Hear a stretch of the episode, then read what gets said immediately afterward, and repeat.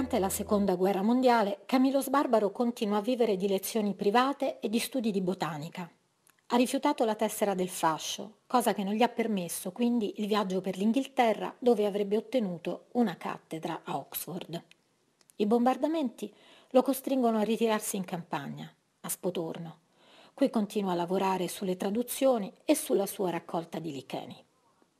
Sono questi gli anni del greco, del francese e delle traduzioni di Sofocle e di Stendhal, Flaubert, Usman.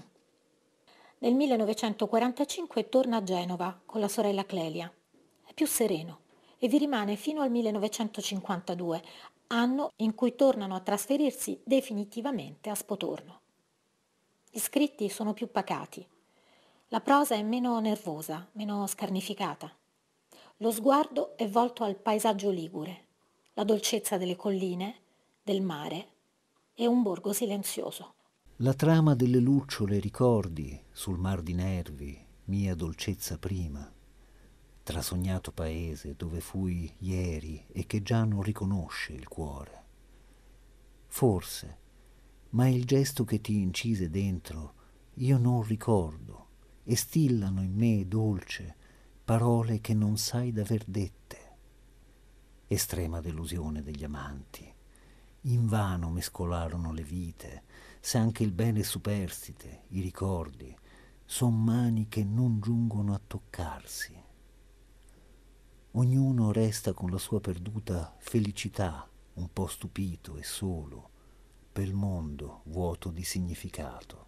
Nel 1948 pubblica Trucioli per Mondadori, da cui ho tratto la poesia appena ascoltata, che si intitola La trama delle lucciole. Quanto sono indicativi della sua poetica i titoli che sceglie. Richiamano la marginalità, lo scarto come liquidazione, rimanenze, scampoli, primizie, gocce, resine, trucioli, quisquilie, come se nel poco resistesse il senso del tutto. Nel 1960 pubblica una nuova edizione di Pianissimo. Due anni dopo, Fuochi Fatui, con cui chiuderà un percorso iniziamo a leggere uno sbarbaro meno travagliato e più addolcito. Eppure, a cominciare da pianissimo, dalla preistoria, anzi da resine, era sempre andata così. Ma questa volta uscivo da un silenzio durato tre lustri, il periodo delle frenetiche traduzioni, inevitabile il sospetto di aver per strada perduto la voce e il bisogno di una riprova fuori di me. Capii allora che come a scrivere non m'ero rimesso di proposito, era illusione credere che di proposito potessi smettere. Nato da sé, senza mio intervento altro che quello di decifrare e trascrivere, anche questa volta il libretto da sé si sarebbe fatto, a mio scapito o vantaggio, non importa se necessario.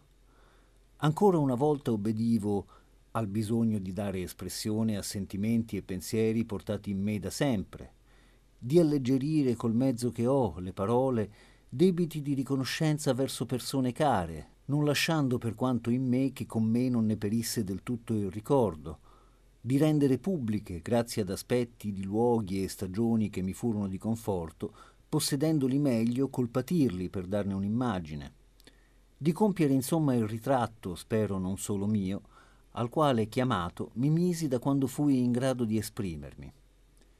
Rimasto nelle cose che dico fedele a me stesso, se poi anche nel modo di dirle è vero che mi sono per naturale decantazione spogliato fin dove è possibile di letteratura, riaccostandomi alla povertà di pianissimo, avrei assolto il mio compito.